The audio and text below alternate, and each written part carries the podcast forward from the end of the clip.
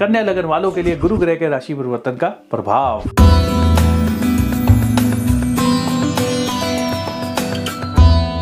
दोस्तों 22 अप्रैल 2023 से लेकर 1 मई 2024 तक गुरु ग्रह जो है राशि परिवर्तन करके अब मेष राशि में रहने वाले हैं।